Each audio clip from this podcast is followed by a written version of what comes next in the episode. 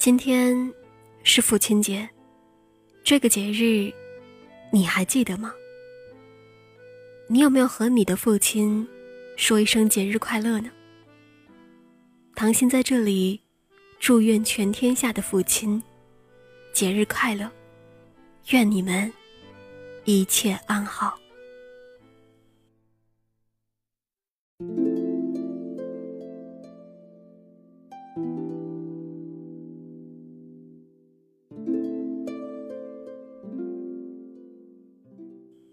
我与父亲不相见，已经两年有余了。我最不能忘记的，是他的背影。那年冬天，祖母死了，父亲的差事也交卸了，正是祸不单行的日子。我从北京到徐州，打算跟着父亲奔丧回家。到徐州见着父亲，看见满院狼藉的东西，又想起祖母。不禁簌簌的流下眼泪。父亲说：“事已如此，不必难过。好在天无绝人之路。”回家变卖点痣，父亲还了亏空，又借钱办了丧事。这些日子家中光景很是惨淡，一半是为了丧事，一半是因为父亲赋闲。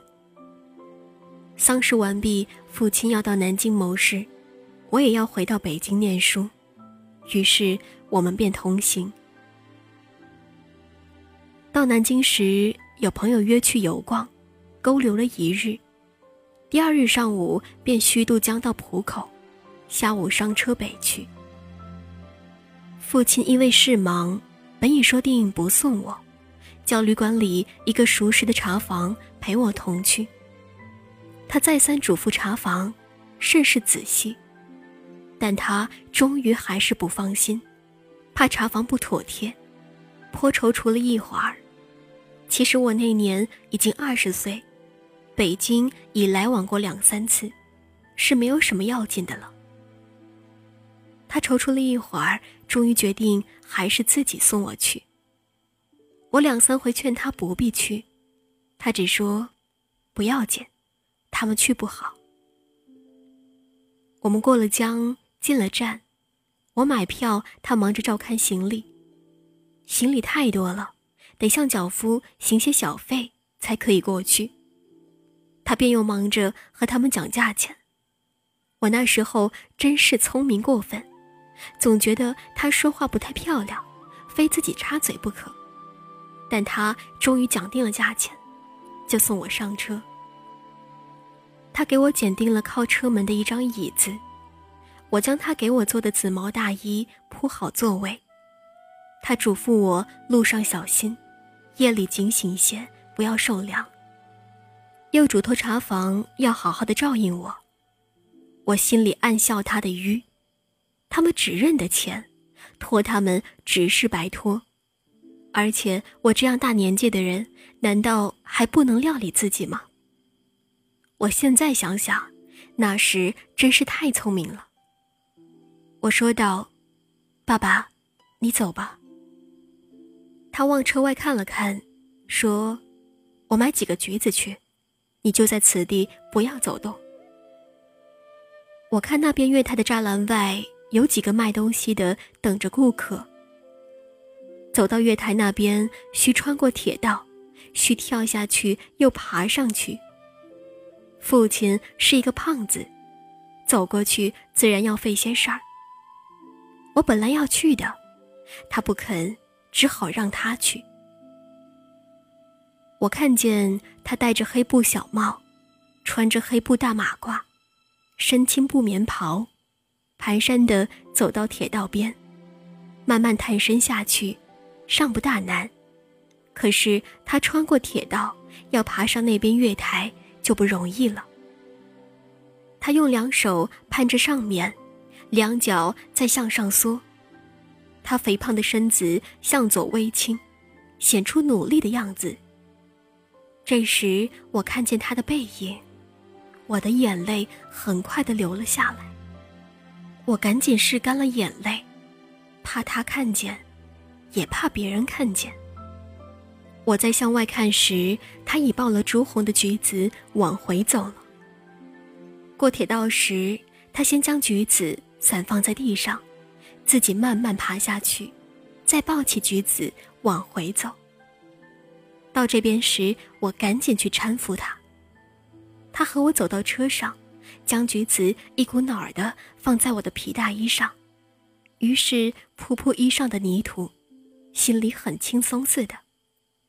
过了一会儿，说：“我走了，到那边记得来信。”我望着他走出去，他走了几步，回过头看见我，说：“进去吧，里边没人。”等他的背影混入来来往往的人里，再也找不着了。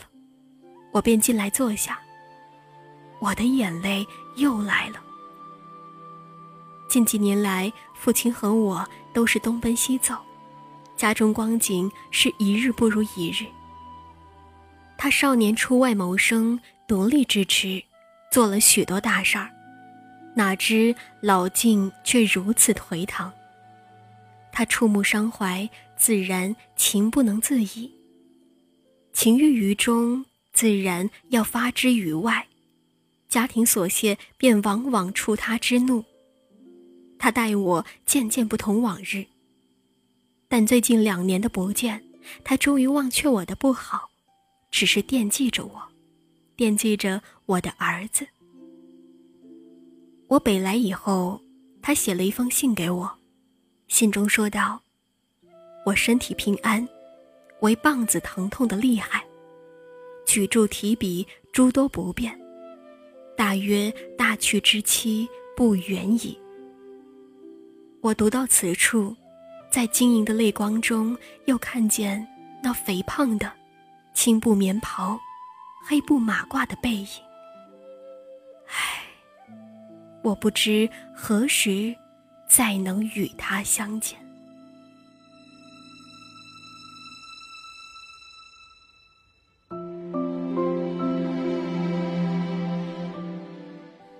好了，本期的节目到这里就结束了。如果你想了解节目更多的内容，你可以关注我的微信公众号“糖心伴你”。感谢收听，再见。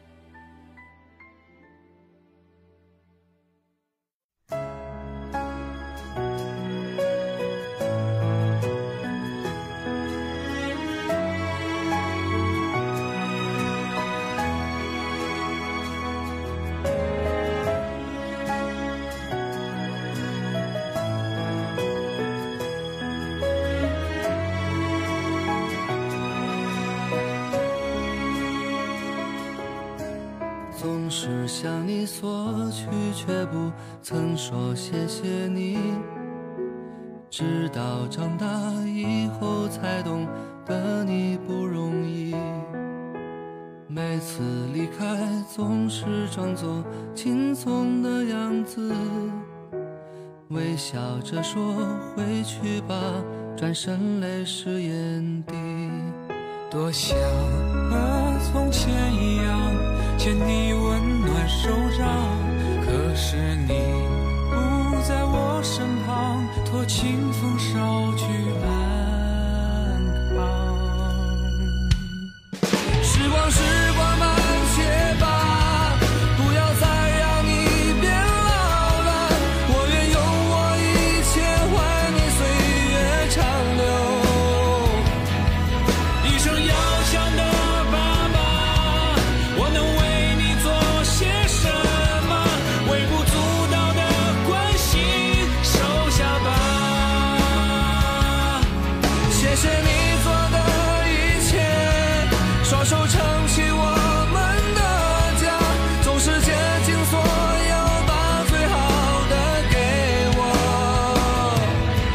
person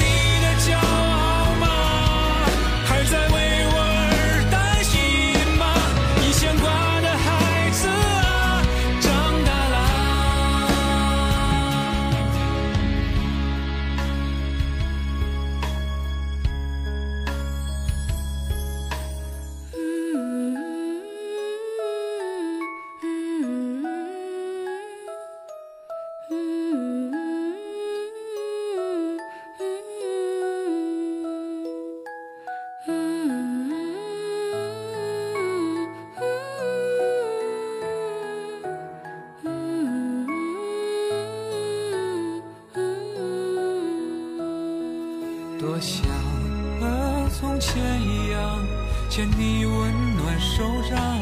可是你不在我身旁，托清风捎去安康。